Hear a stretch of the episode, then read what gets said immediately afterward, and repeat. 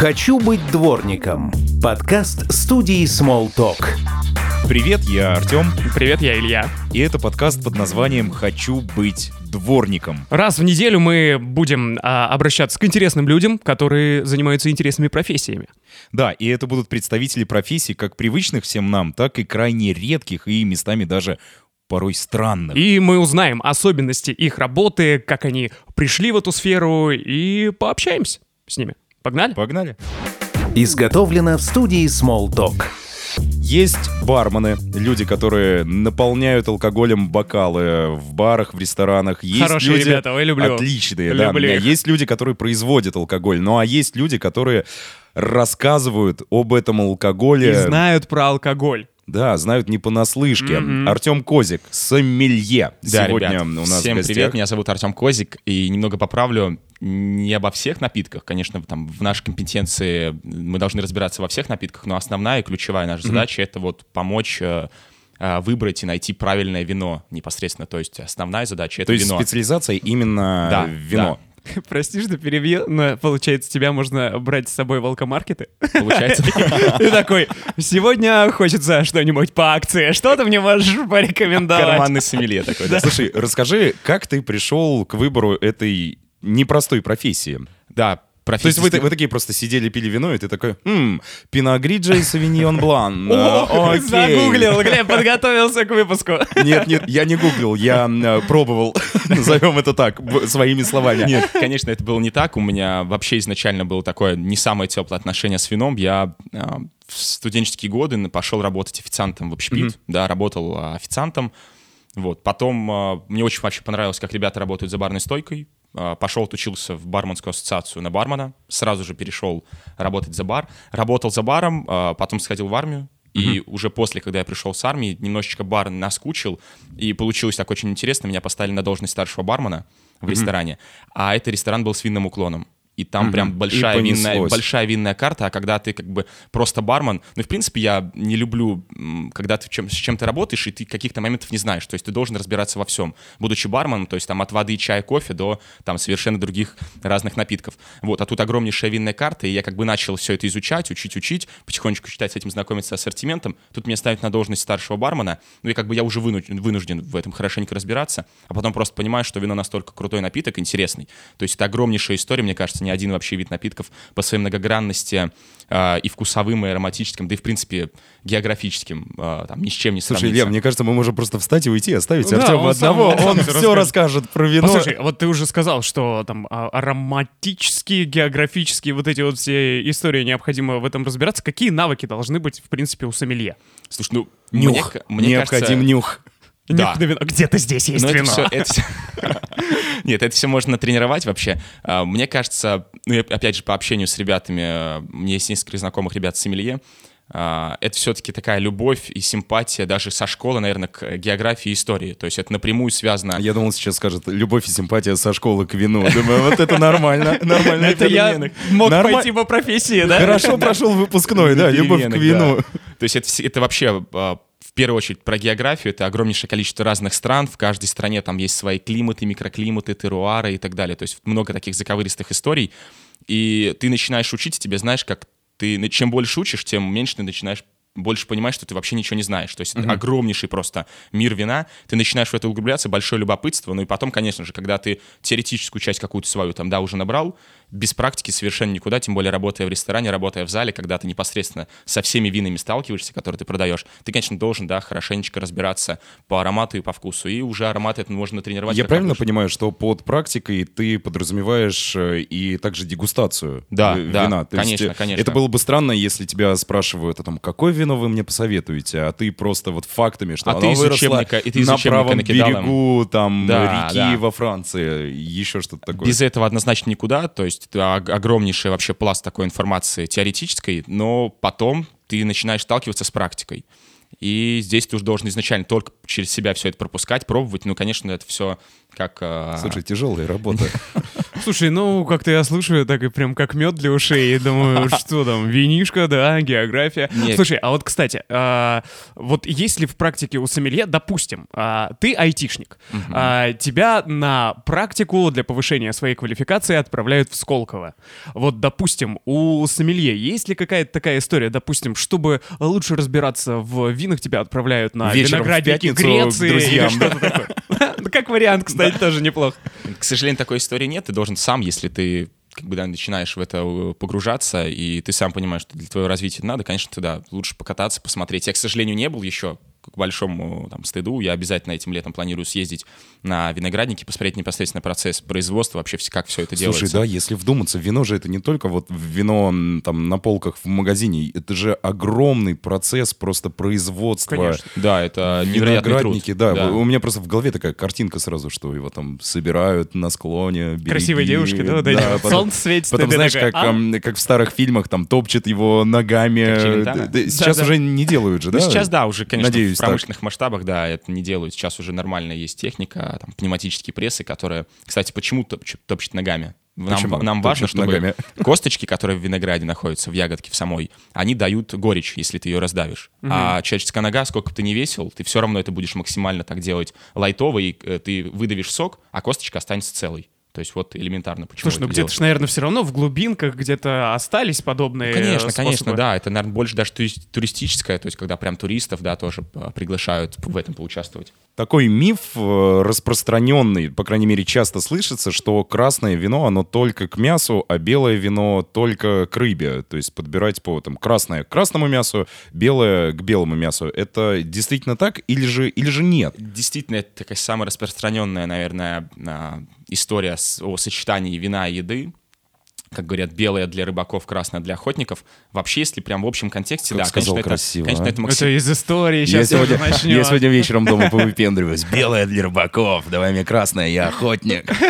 Конечно, да, у тебя белые вина, они намного легче, следовательно, тебе должна еда быть, э, да, на твоем столе такая же, да, э, сопутствующая, максимально легкая. Просто если у тебя будет какое-то сумасшедшее там пряное мясо, и ты к нему белое вино, у тебя просто мясо твое все сметет, и ты вино не почувствуешь. Такая же история То есть сочетание именно вкусов, да, да, качеств. даже, даже если не углубляться так глубоко, там, в плане сочетания, просто элементарно, у тебя должны быть два там э, продукта, должны быть более-менее одинаковые по своей там структуре и весу. То есть, если у тебя будет очень легкое блюдо и очень такое сумасшедшее, там, пряное насыщенное вино, ты просто всю эту еду э, закроешь вином. Ты будешь пить вино. Пи- пить какую-то- вино и вкус- и какую-то- вкус и только вина, да? еду, да. То есть ты не поймешь, там, что за еда. И с точностью на- наоборот. Поэтому максимально правильно, наверное, да, мясо к э, красному вину, белое вино к рыбе. Но есть вот такие тонкие грани, когда, например, очень аккуратный красный сорт винограда, он интересно будет встречаться с рыбой. Или наоборот, какое-нибудь там насыщенное белое вино, его можно и с мясом подавать.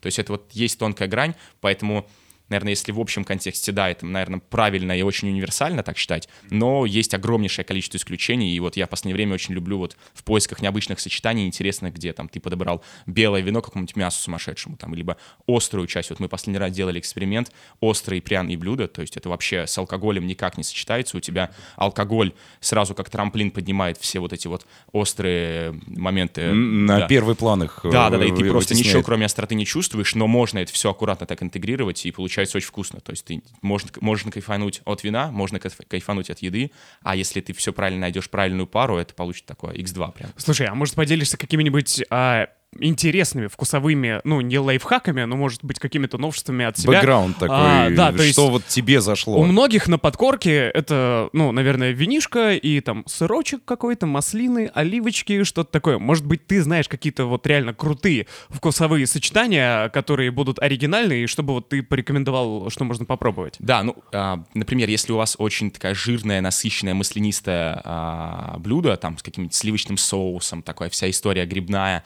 а, очень круто вообще с жирной э, пищей сочетается вина высококислотные, то есть они такие, как нож, прорезают всю вот эту вот сливочную обволакивающую часть, и получается, получается очень круто. Ну, например, вот мы в последний раз пробовали а, фастфуд, да. а, Бургеры? Почему Картошка бы нет? фри? Да, вот вся С вот эта- вином? вся вот эта история, Oh да. Вся вот эта God. история очень такая жирная, насыщенная, маслянистая. Это все с игристым, высококислотным вином. Например, вот немецкий рислинг игристый. Это прям очень круто получается, когда у тебя... Ну, Хм. совершенно нестандартная история. То есть у тебя очень интересное вино, И ты, казалось бы, должен его как бы употреблять в ресторане, там, при свечах и так далее. А тут как бы просто А фастфуд. тут на тебя. Почему бы и нет, да. Ну, то есть вот сейчас начинаем такие проводить интересные эксперименты. Получилось очень круто. Есть а, стандартные там сочетания, например, а,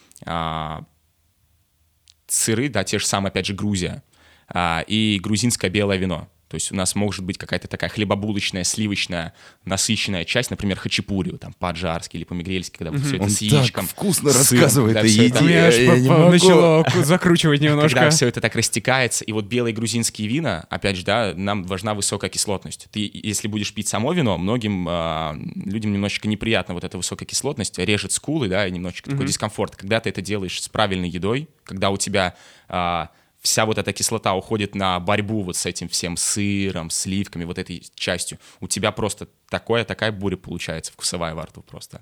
Очень круто. Кайф. Просто, просто как песня Оформляй идет. доставку на бургеры. А я за вином, да, Сейчас что-нибудь придумаем. Слушай, кстати, ну вот если про вино заговорили. Во-первых, расскажи нам, действительно ли э, стоит смотреть на страны, где производится вино, сколько оно уже хранится там в, бутылке, разлив, не знаю, как это все правильно сочетается. На что в первую очередь, вот, допустим, пришел в магазин при выборе вина, а, на что нужно обращать внимание? Ну, ну, я, я так считаю, нужно выбрать свой стиль. Сначала ты должен понять, чего ты хочешь. Ты хочешь белое, красное, розовое вино. Очень Чего ты часто- хочешь от этого Да. вечера, да? Вот какая ставка у тебя Ш- на, чтобы- на Допустим, выходные? хочется веселья. Что берем в этом случае? Волки с текилой тогда. О, это у нас к следующему эксперту, он придет после тебя. Да, Руслану привет. Вот. а, Ну, то есть, опять же, та самая география. Ты должен понимать, если у тебя страна а, там, да, достаточно большая, у тебя в северных, части- э, в северных, в северных регионах этой страны, скорее всего, будут делать вина очень спокойные, аккуратно, высококислотные и свежие. В южной части страны у тебя прям будет буйство солнца, много сахаров, как правило, чуть выше алкоголь, и вина, в принципе, будут насыщеннее. И ты должен в первую очередь для себя понять, ты вино хочешь спокойное, аккуратное, да, то есть, которое можно будет просто вот налить в бокал и как-то не париться там по сочетанию, просто потихонечку там под какой-то фильм интересный попивать. Есть вина, которые просто невозможно пить а, там только вино, обязательно прям хочется что-то к этому вот Пожевать, чем-то да, да, да, то есть, да, вкус. а, то есть нужно хотя бы понять, вот если ты там смотришь, например, Италию, ты пойми для себя, это все-таки северная Италия, там можно даже открыть там элементарно какую-нибудь картинку, скачать а, там карты Италии, северный регион, потому что они все указывают не просто Италия, там, например, регион Тоскана, регион Пулия, то есть и ты уже смотришь, Пулия это юг или север, и ты понимаешь, что у тебя уже будет в бутылке, если северное вино, это будет поспокойнее, если вино с юга, то это, конечно, будет такое буйство в бокале. Вот. Это э, применимо абсолютно к любой из стран, э, правильно я понимаю? Ну, почти да. То есть Да. смотреть климат, э, где созревал виноград. Да, ну, например, если поговорить про Австралию, там уже так немножечко не разгуляешься особо. Они, в принципе, все делают вина в южной части, они супер такие насыщенные. Там есть микроклиматы, это уже прям такая супер глубокая часть, где есть какие-то заливы, определенные микроклиматы, где даже в жарком климате можно делать очень Как все такое... сложно оказывается. очень да? аккуратные. Просто сходить за вином, а тут на тебе. Ты, ты видишь в магазине человека с компасом, знай, это э, человек. вот эта 2 на 2 Он- он- огромная. Он не просто странный, он занят делом, он определяет себе север, юг, восток, запад. Да нет, просто попробовал, попробовал какой-то сорт винограда, интересно. Не понравилось, пробуй следующее. Если понравился этот сорт винограда, пробуй его из разных стран. То есть я рекомендую начинать с стран все-таки нового света. Вообще у нас в таком винодельческом мире э, есть два больших лагеря. Вина старого света, это вся. Европа, и вино нового света. И вот я рекомендую начинать с вин нового света. У них очень адекватное э, соотношение цены-качества. И вот, например, чилийские вина. Они настолько вообще многогранные, настолько разнообразные. Да, то есть попробовать белые, розовые, красные вина из Чили, познакомиться с разными сортами там, да, то есть ты попробовал савиньон, ну, не мое, попробовал шардоне, о, круто. То есть тебе уже, ты понимаешь, что тебе симпатизирует по стилю шардоне, и ты поэкспериментируй, попробуй его из Италии, попробуй его из Франции. То есть не нужно, вот я не сторонник попробовал вино, то есть оно понравилось, все, ничего больше. Нет, нужно постоянно пробовать. И если тебе как бы вино не зашло просто так, попробуй его с чем-то съесть. У тебя будет совершенно другая история. То есть тогда ты можешь просто выйти на гастрономию. Как все Так, прям... а если говорить вот э, по закручено. поводу э, понравилось вино, ты его пробуешь э, употреблять с каким-то блюдом, там сыр, либо мясо, либо рыба, там в зависимости от сорта твоего вина. А есть ли э, критичность в моменте, из какого бокала ты пьешь? То есть, чтобы он р- раскрывался вкус. Наблюдательный. Вообще, да, конечно, бокал важен. Опять же, проводили разные эксперименты. То есть ты можешь пить одно и то же вино, наливали там а, рюмка, чашка там от кофе, Ладошки. кружка. Из горла. Просто из горла, кто-то пил. Кстати, это не пробовали, да. Вот, разные бокалы, разные формы. И если прям углубляться, да, это даже для каждого сорта винограда, там для каждого стиля есть своя форма. Но я рекомендую просто бокалы с широкой формой. То есть нам важно, чтобы кислород э, взаимодействовал с вином. Потому что вино дышит, и там первые 2-3 часа кислород вину друг. Он очень круто его раскрывает, и у тебя прям... Кислород, вину, друг. Просто это, знаешь, цитаты, как у Дудя, должны всплывать. Но, подожди, увы, у нас чтобы- аудиоподкаст. Чтобы классно провести вечер, ты приходишь в обед, открываешь бутылочку вина, и только к вечеру Как раз таки, она чтобы будет- этого не делать, да, ты можешь просто использовать правильный бокал, чтобы он был чуть-чуть пошире. И вот эта вот площадь соприкосновения вина и кислорода, она должна быть такой максимально универсальной. Ну, я не знаю, а, было бы видео, можно было как-то показать по форме. Стандартные бокалы, там, не знаю, миллилитров 350, вот самый универсальный. Куда залазит нос, в общем, получается? Да, да, да, да. Ну вот опять же... Ну, то есть как стандартная 250-миллилитровая кружка. Да, То есть да, вот да. именно объем... э, То есть нужно, чтобы у тебя вот вина примерно было там одна треть в бокале. Это самое нормальное. То есть люди бывают часто наливают там под горло там. Ну я же, я же, я же люблю тебя. Вот я настолько, столько много тебе вина в бокал, да. Вот. На самом деле там ну, налить на одну треть это самая максимально такая. Артем просто понял, в чем он ошибался, почему вино так сильно не раскрывалось. Еще очень Это важна, очень смешно. еще очень важна температура. То есть вот история абсолютно со, с любыми напитками, там виски, коньяки. Смотри, правильно. вот э, я как э, дилетант в этом деле, да, назовем это так. То есть Да, меня- не скромничай. Подожди, я, я, я что... Я что знаю про вино, что красное должно быть комнатной температуры, а белое из холодильника. Да, ну вот э, начали-то эту историю там с записи там 18-19 века, комнатная температура тогда была одна, сейчас у нас у многих комнатная температура, мне кажется, можно там... Регулировать даже, там Да, с далее. посидеть, там, да, попариться, то есть там 22-24 градуса у некоторых бывает. Не-не-не, подождите, я правильным путем иду. Красное, оно Всё вот правильно, теплое. Ну как тепло? Да, градусов, отлично. градусов 16-18 максимально прохладное место у себя в квартире, чтобы его не охлаждать. То есть, ну вот такая прохладная, не знаю, температура спортзала. Вот так, да. То есть, когда у тебя большое помещение, когда тебе вот так немножечко прохладно, но ты можешь комфортно в этом находиться, потому что выше температура уже чуть не то. Вот. А белое, соответственно, его в морозилку, грубо Не. говоря. И потом грызешь. Да-да-да. Нет, белое просто в холодильник. Достаточно, опять же, если сильно не заморачиваться, просто температура в холодильнике, там 4-6 градусов, это вот обычные э, бытовые холодильники, это более чем достаточно, вот. И ты налил бокал вина себе, убирай обратно в холодильник, потому что у тебя там бутылка постоит, там 15 минут, у тебя было 6 градусов, уже там поднялось до 16, уже чуть-чуть по-другому. И очень часто, тоже замечаю, люди, первый бокал понравился, бутылка стоит также на столе, и... Со вторым что-то Уже, не, то, да. Ну, конечно, температура меняется, вот элементарно. Пиво же никто пиво теплое не пьет, да, то есть это уже все знают. В экстренных ситуациях только. То есть Совсем. это Слишком уже- надо. Это уже как бы на подсознании, что все понимают, пиво холодное, да, то есть, а вот с вином нет, могут смело там взять бутылку белого вина, открыть, ну вот что-то вот нам как-то вино порекомендовали, оно не очень совсем, то есть А Дело было не в его вкусовых качествах, Конечно, а просто да, вот то есть- в подаче в моменте. Интересная история у нас э, на, сзади на всех этикетках, и вот я рекомендую при выборе, при выборе вина, потому что иногда подходишь, смотришь главную лицевую этикетку, там бывают такие абракадабры, то есть ты вообще не разберешься. Французские винные этикетки, там столько факультативной информации, где у тебя там может два слова быть только вот действительно что-то важное, какой-то регион и сорт. Переворачиваете бутылку, сзади по-русски наклеена контр-этикетка, это все импортеры виноторговые компании, которые привозят в Россию вина, они это обязаны делать, потому что у многих есть такое мнение бытует, если сзади написано по-русски, значит вино разлито здесь.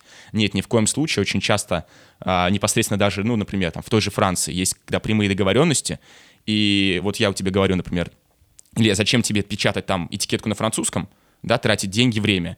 Она приедет ко мне в Россию, я буду такую Не, же все- этикетку... все равно буду Да, перепечатывать. Да, на русском. Давай, может, я сразу тебе пришлю, какая нужна этикетка. Ты же все равно там эти 200 тысяч бутылок там отправишь мне. И очень часто бывает, когда этикетка сразу выходит, лицевая этикетка, она как положено на французском, сзади этикетка, она там сразу, да, под нужную историю. Но это процентов 10 всего. В основном это просто сзади прилепленная этикетка, где есть вся абсолютная информация, даже до температуры подачи. То есть не просто так сзади пишут рекомендуемую температуру В подачи. общем, внимательно нужно смотреть. Ну, там- Не только на ценник. Не только я забежал, взял и- Да. и, все. Да, да, дома. А вопрос тогда следующий еще по поводу пробок. Есть же пробки из э, пробкового дерева, Да, как бы да. это ни звучало, и есть винтовые пробки. Да, которые откручивают. да, Вот это е- очень удобная вещь. е- е- Есть ли разница? Абсолютно, да, очень большая разница есть. Вообще по статистике... Про- Пробка вообще она для чего? Чтобы вино немного что дышало. это своего рода клапан. Он впускает нужное нам количество кислорода, да, там в год определенное количество, и вино благодаря этому кислороду развивается. Там, помните, я говорил, что вино кислороду друг, но если у тебя бутылка открыта, это там первые 2-3 часа, потом уже начинается такой процесс оксидации, вино теряет свои ароматы, то есть ты ничего там не отравишься, будет все вкусно, приятно, но уже как бы будет не тот вкус и аромат.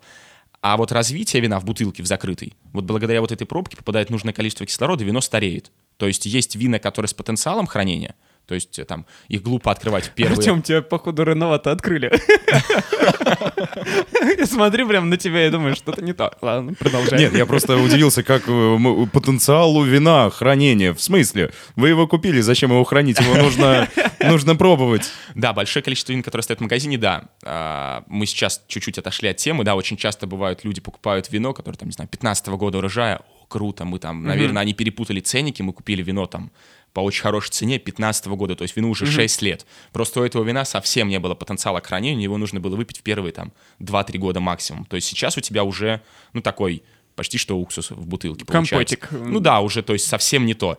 А есть вины, которые прям очень круто стареют развиваются, то есть они могут жить десятками лет. И как раз-таки им важна А, вот а эта... от чего это тогда зависит? Вот эти вот старения, вот Это как берешь раз-таки- 15 года или 19 Это как раз-таки вот непосредственно все дело на виноградниках происходит и на винодельне. А, Винодел понимает, что у него виноград вообще с очень высоким потенциалом, у тебя высокий кислоты. А как они это понимают? Вот Это, это пробуют виноград? э, Конечно, что? да. Изначально ты пробуешь сырье, виноградный сок, да, потом ты Ага. делаешь, э, получаешь как бы молодое вино и понимаешь, какой у него потенциал. То есть даже сейчас можно купить бутылку вина, например, 2020 года и купить бутылку, эту бутылку, такую же бутылку открыть через два года, и ты увидишь, какая большая разница случилась в 2020 году, и, например, вот мы там в 22 сегодня попробуем это, же, это же вино.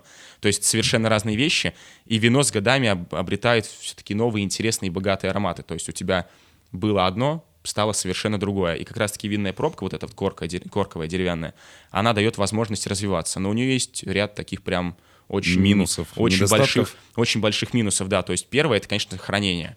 Потому что никто тебе не, не скажет правду, как его хранили. Не говорю уже про перевозку, транспортировку, как его хранили. Потому что вино закрыто деревянной крышкой, да, вот корковой пробкой. Оно должно храниться горизонтально. Для того, чтобы винная пробка была постоянно в контакте с вином. Чтобы она, да, постоянно была а, мокрая и не рассыхалась. Если у тебя вино постоит в горизонтальном положении там 3-4 месяца, скорее всего, пробка уже рассохлась и начинает пропускать больше кислорода, чем положено.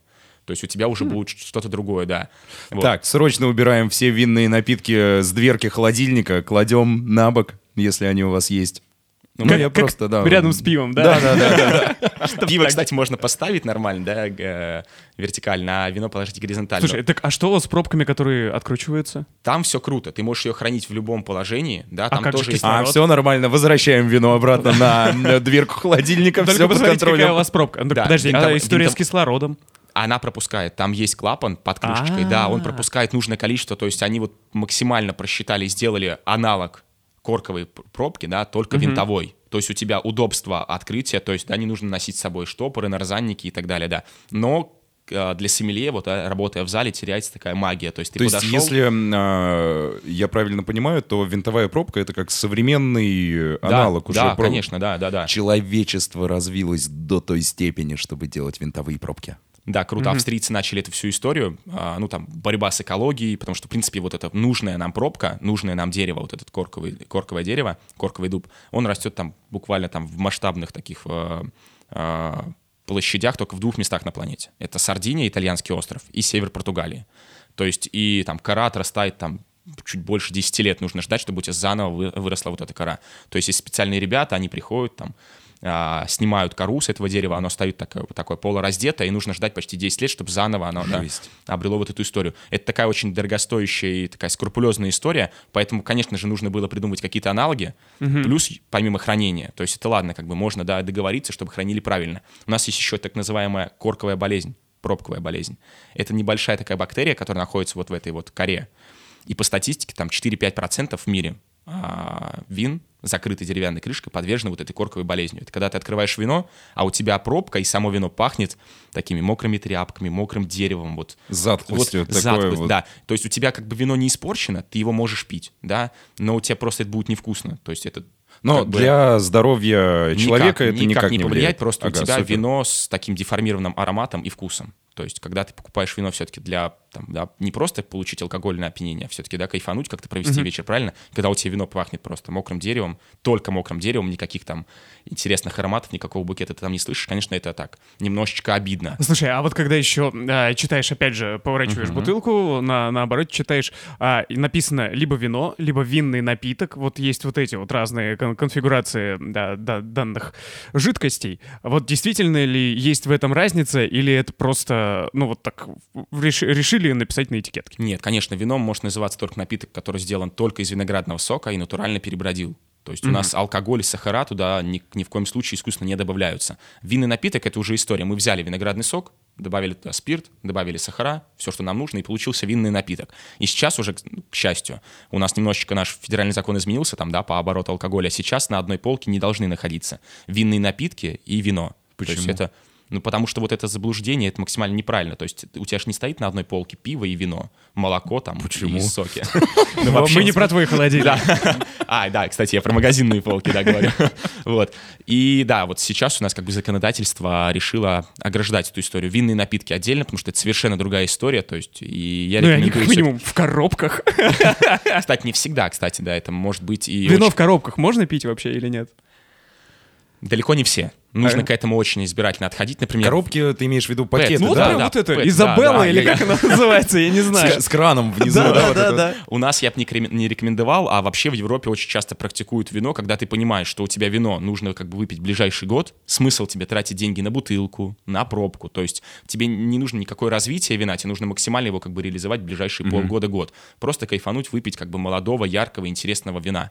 Поэтому зачем тратить деньги, и человек понимает в Европе тоже, что зачем я буду переплачивать, он спокойно покупает себе пэт, да, там какой-то пакет вина, и сейчас даже начали игристые вина в банках делать, тоже очень интересно. То есть ты Прикол. вот холодники взял, как Кока-кола, как, да? да, открыл Классно. просека, да, ходишь, ходишь, попиваешь. То есть это абсолютно нормальная история там в, в европейских странах, к нам еще это не пришло, поэтому ну, я бы не рекомендовал бы доверять э, винам из пакетов. Пока что. На нашим отечественным, да, да, по крайней пока мере, что, так да. точно. Как бы я да, не относился Где, хорошо. где всему этому можно научиться? Где ты сам учился этому? А, Я катался в Москву, в Питер, разные курсы, разные выставки, там какие-то же интенсивные а, программы обучения. То есть, понятно, было сложно приехать там на 4-3 Ты смотри, месяца. как они завуалировали свою тусовку алкогольную. Да-да-да, мы там пьем вино, программа- но это было обучение. Не-не, да. ты заметил? Интенсивная программа обучения. То есть они весь вечер пробовали Накидывались, вино- давай вино, да. называть вещи своими именами. Здесь, здесь, кстати, тоже есть что рассказать. А, ни в коем случае мы вина не пьем на дегустации. То есть очень часто бывает, что у тебя там на одном обучении, на одной дегустации может быть, там, не знаю, 30 образцов дегустационных. И представляешь, то есть после шестого образца ты уже совершенно не так оцениваешь. хочешь тот поехать человек. в караоке. Ты уже, да, Да, уже ищешь ближайшие места, да. Да, то есть ты уже либо очень плохо к этому вину относишься, либо очень хорошо. То есть у тебя такое из крайности в крайность. Поэтому максимально все, хорошо. максимально все сливается и максимально все выплевывается. То есть ты как бы сделал глоток, у тебя вино попало на рецепторы, ты все, что нужно для себя понял, содержание танинов, кислот, сахаров, да, но это уж такая более профессиональная история. И мы это все выливаем. То есть бывали такие случаи, когда у тебя ну, за люди? супер, супер крутое вино, ну и, к к сожалению, ты понимаешь, что тебе как бы нужно это вылить. Потому что примерно там 120 миллилитров вина, там стаканчик, это уже у тебя такое активное выделение э, э, таких феро- феро- феромонов и там серотонина, то есть ты уже немножечко не так, не здраво оцениваешь вино, поэтому все-таки на обучении, там, на дегустациях это все-таки неприемлемо. Знаем про тебя один классный факт, что ты не только сам э, развиваешься и учишься в этом направлении, но еще в такой игровой форме преподносишь это вот нам, обычным людям. У тебя есть винное казино. Да, проект. да, да. Рас- Расскажи вот коротко о нем. Это такая вкусная квест-игра, мы, наверное, так ее назвали, а, связанная с азартом. У нас есть своя валюта внутри, фишки, да, мы раздаем. Мы, как правило, как тимбилдинг, ребят делим на команды. Очень круто, когда это еще незнакомый, когда команда там по 2-3 человека. И у тебя задача, у тебя появляется бокал, да, мы наливаем вино, какое-то вино в, бок- в бокал. В и ты- закрытую, в закрытую наливаем. Да, в закрытую. То есть ты не понимаешь, ты понимаешь, что у тебя просто белое, красное или розовое вино. И ты должен оценить, Да, что это такое? Понятно, что с нашими подсказками ты должен угадать, из какой страны это вино. То есть здесь уже мы задаем подсказки, всякие наводящие вопросы на эрудицию, там политика, мода, искусство, медицина, mm-hmm. все что угодно связано с той или иной страной. Не супер банально, но и не супер сложно. То есть здесь как бы уже насколько ты подкован, насколько ты эрудирован. Дальше мы рассказываем про сорт винограда. Это уже такая более тонкая история, здесь больше обучающая. Если ты все-таки со страной, ты можешь блеснуть своими знаниями, то с э, сортами винограда, то есть мы больше учим и рассказываем. Вот савиньон должен пахнуть так-то, так-то, рислинг должен пахнуть так-то, так-то. Да, и человек уже выбирает. И э, третий момент, это уже то, что мы никак не подскажем, это содержание алкоголя, сахара и цвет да, вина. То и есть... гости, участники данной игры, да, они, они ставят ставки, казино они ставят ставки, на, на там, страну, да, на ты, сорт. ты сомневаешься между Францией и Испанией, ты поставил там по две фишки на Францию и Испанию, поставил что ставишь на Португалию. Сухое вино, да, сомневаешься, да. 2-0. Вот, поставишь, что это сухое вино, что в нем примерно столько-то алкоголя, такой-то сорт винограда, и потом мы вскрываемся, показываем вино, что это там был такой-то там рислинг из Германии, и все. И победителям просто умножаем там, да, с нужным коэффициентом фишки. И это вот такая история. Азарт, блеснуть, в такой блеснуть игровой форме, знания. да, гости играют, э, употребляют вино да. на каком-то празднике, либо и просто чему-то учишься, вечер, и, и еще узнают как бы, да, да, да, и вот этот вот элемент азара, конечно, там азарта уже там на третьем-четвертом вине начинается, какие-то стратегии придумываются, то есть очень круто, интересно all получаются. Иду all in. Да, да, стратегии. Так, сейчас с ним выйдем. Наша стратегия после Это уже когда в банк, да, идут, когда уже нечего терять, да. Тем, а, давай, наверное, в завершении нашего выпуска посоветовать какой-то топ, э, пусть будет три, наверное, твоих любимых... Доступных, доступных uh-huh, каких-то uh-huh. винных да, вин. историй. Вот топ-3 напитка, что вот тебе самому, не то чтобы ты посоветовал, да, для uh-huh. какого-то там вечера определенного, а вот что тебе вот нравится из вин? Ну, давайте начнем тогда я немножечко в каждой категории. Значит, одно игристое, одно белое, одно красное. Игристое вино я бы рекомендовал креманы. Это во Франции есть такая категория игристых вин. Шампанское это прям такое очень часто дорого, это такая история событийная, и не каждый может позволить там, себе каждый день пить шампанское, чаще это просека, кава. То есть, да, очень часто люди называют шампанским все вина игристые, то есть mm-hmm. купил бутылочку шампанского, а на самом деле там, да, итальянская просека. То есть шампанское — это вот, который прям шампань-шампань. А есть такой небольшой лайфхак, то есть если ты хочешь выпить шампанское, очень близко похожее, да, на шампанское, просто бери креман. Как правило, это в 2-3 раза дешевле, у тебя Господи, то же самое. записывать. Ну, у тебя будет, да, переслушать потом. Да, да, да. Вот. То есть а, все французские креманы, они стоят достаточно адекватно по цене, и при этом у тебя очень богатый вообще а, вкус и аромат.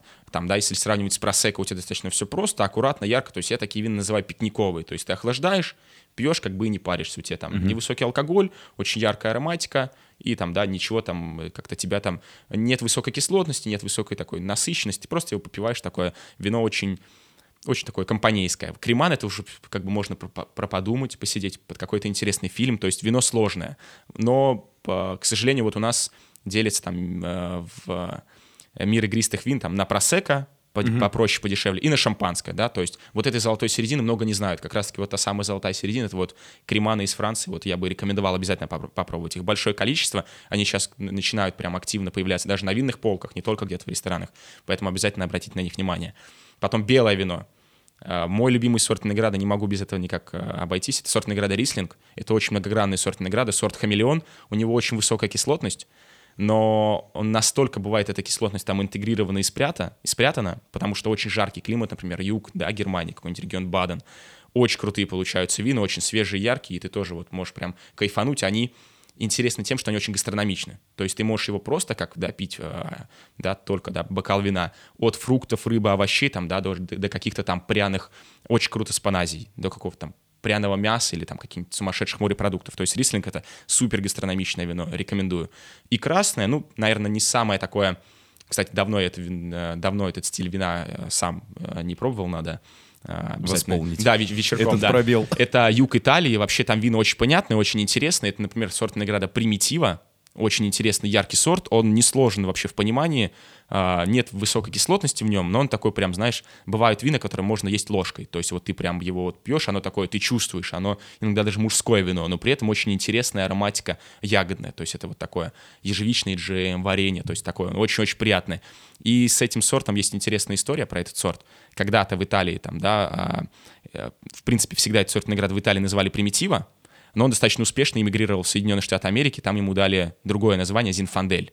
Поэтому если вы в магазине увидите там, да, сорт награды Зинфандель, красное вино из Калифорнии, из Америки, то знаете, там на соседней полке и стоит итальянский примитив, это то же самое, просто вот с разных земель. Вот, очень интересная история. Поэтому, да, наверное, креман, игристый рислинг белая и примитива из юга Италии. Все запомнил, Илья? Я переслушаю потом. Побежали в магазин. Артем Козик, сомелье, который сегодня поделился своими навыками и своими тонкостями своей профессии. Ссылку на Артема мы оставим в описании на выпуску, так что переходите, знакомьтесь с ним, общайтесь, задавайте вопросы. Можно же будет? Да, тебе да, абсолютно. Написать, если- всегда, да. Всегда Да, рад. э, Представляю сразу сообщение. Артем, мы находимся в, в магазине. А, Пока не закончили, да, у меня тоже была интересная история. На дегустации у меня взяли номер телефона, забыл, уже прошло, наверное, года пол, и потом звонок с неизвестного номера, э, там, поднимаю трубку, ребят такие, Артем, привет, мы у тебя были на дегустации, вот мы сейчас находимся в Калининграде на Балтийской косе, хотим впечатлить ребят, А, можно тебе пришлем фотографию винной карты, порекомендуй, пожалуйста, чтобы прям вот так не облажаться. То есть я потратил минут своего времени, э, и вот максимально Но от того, что да, количество и ребята, эмоций. да, да, и ребята как бы откайфанули от процесса. И мне очень да, приятно, что вот так вспомнили и обратились. То есть, поэтому, да, без проблем всегда вообще расскажу, покажу, Слушай, ну мы тоже знаю. сегодня кайфанули от процесса. На самом деле интересная история. Не просто пить винишко, а, А, знать, говорить как пить о вине. винишко. Да. Да.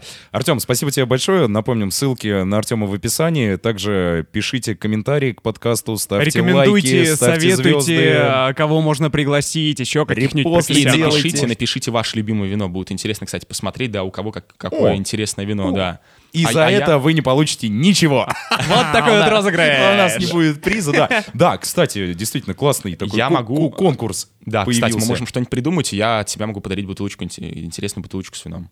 Вы пишите комментарии, а Артем подарит вам вино. Он сам, наверное, вы. Да, он А, сам давайте, выберет. пу- пусть это будет. Слушай, давай конкурс сразу на ходу придумаем. Пусть будет какая-то интересная история из вашей жизни, которая связана с вином. Да, за самую интересную историю я принесу бутылочку интересного вина. Лично Да, И поделимся. мои кореша расскажут эту историю вместе с Да, если вы находитесь э, в, ка- в каком-то далеком городе от нас, то как-нибудь вышлем. В общем, Да, да, что-нибудь придумаем, конечно, да, сейчас. Все, супер. При помощи Aviasales.